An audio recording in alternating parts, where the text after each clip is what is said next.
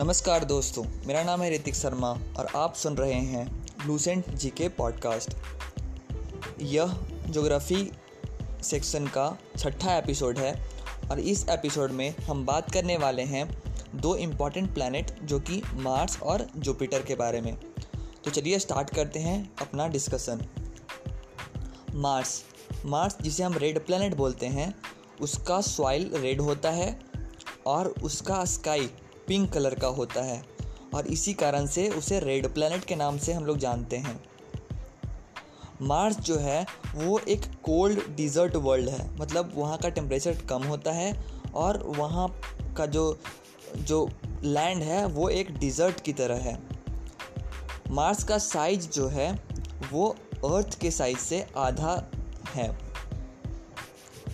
लेकिन अर्थ, जिस तरह से अर्थ पर बहुत तरह के सीज़न होते हैं अलग अलग तरह के पोलर आइस कैप्स होते हैं, उसी तरह से मार्स पे भी सीजन्स मतलब मौसम polar ice cap volcanoes canyons और वेदर मौसम, सारी चीज़ें मार्स पे भी होती है। मार्स का जो एटमॉस्फेयर है, वह कार्बन डाइऑक्साइड नाइट्रोजन और आर्गन से बना होता है। किस चीज़ से बना होता है? कार्बन डाइऑक्साइड नाइट्रोजन और आर्गन से। मार्स जो है, वो एक टेरेस्ट्रियल प्लानट है।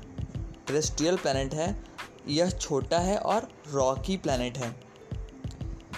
मार्स का जो एटमॉस्फेयर है, वो थीन एटमॉस्फेयर है, लेकिन वो एक्टिव है। जैसे अर्थ का एक्टिव एटमॉस्फेयर है, उसी तरह से उसका भी एक्टिव एटमॉस्फेयर है।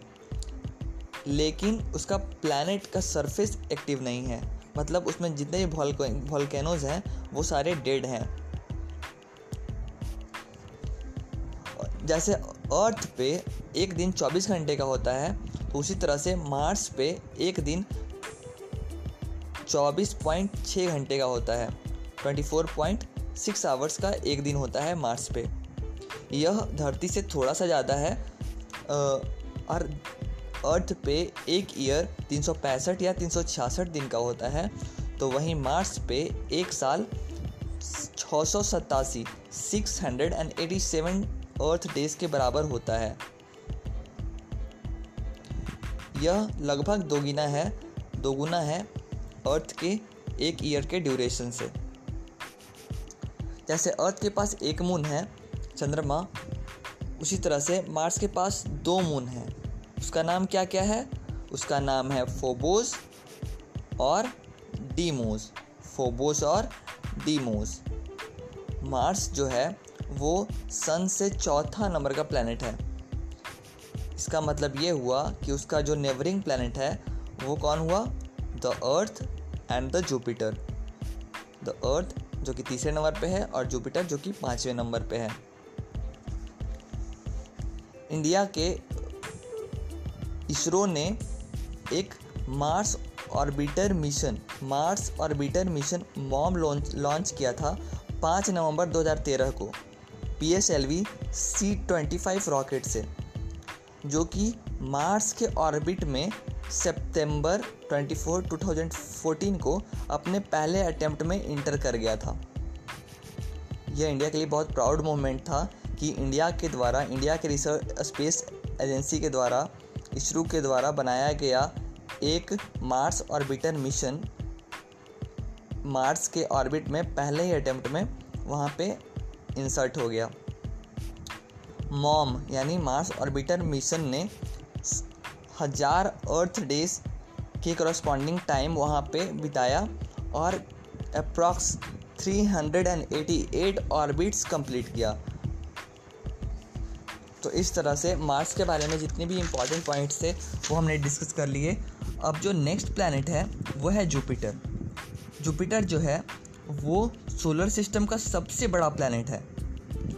और इसे हम विंटर प्लानट के नाम से भी जानते हैं। क्यों विंटर प्लानट बोलते हैं? क्योंकि इसका जो एवरेज टेम्परेचर है, वो minus one hundred forty eight degree Celsius तक नीचे चला जाता है। Minus one hundred forty eight degree Celsius तक नीचे चला जाता है। जुपिटर के सैटेलाइट की बात करें तो जुपिटर का जो लार्जेस्ट सैटेलाइट है, जो सबसे बड़ा सैटेलाइट है, उसका नाम नाम है गनाइमेड गैनीमेड, जो कि येलो कलर का है।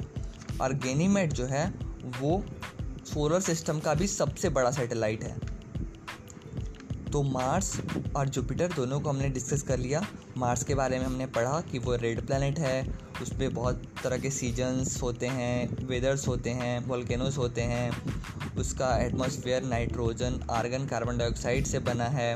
वो एक टेरेस्ट्रियल प्लानट है। उस पर अर्थ उसका जो एक दिन होता है, वो 24.6 आवर्स का होता है। उस, उसका जो एक ईयर एक साल होता है, वो six hundred and eighty seven earth days के बराबर होता है। उसका दो मून है मार्स का, इसका नाम है फोबोस और डीमोस। मार्स जो है फोर्थ नंबर का प्लानट है और उसके बाद हमने लास्ट में मॉम के बारे में, यानी मार्स ऑर्बिटर मिशन के बारे में पढ़ा। जुपिटर के बारे में हमने क्या जाना? जुपिटर के बारे में हमने जाना कि जुपिटर जो है वो सबसे बड़ा प्लानट है।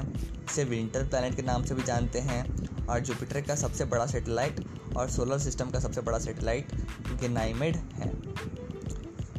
तो हमने मार्स और जुपिटर को अच्छे से पढ़ भी लिया और रिवीजन भी कर लिया।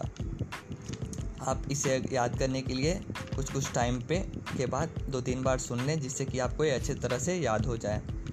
उम्मीद है यह पॉडकास्ट आपको पसंद आ रहा होगा। जोग्राफ़ी के सेक्शन से रिलेटेड अगले एपिसोड भी हम जल्द ही इसी पॉडकास्ट पे अपलोड करने वाले हैं। तो इस पॉडकास्ट को रेगुलरली सुनते रहें।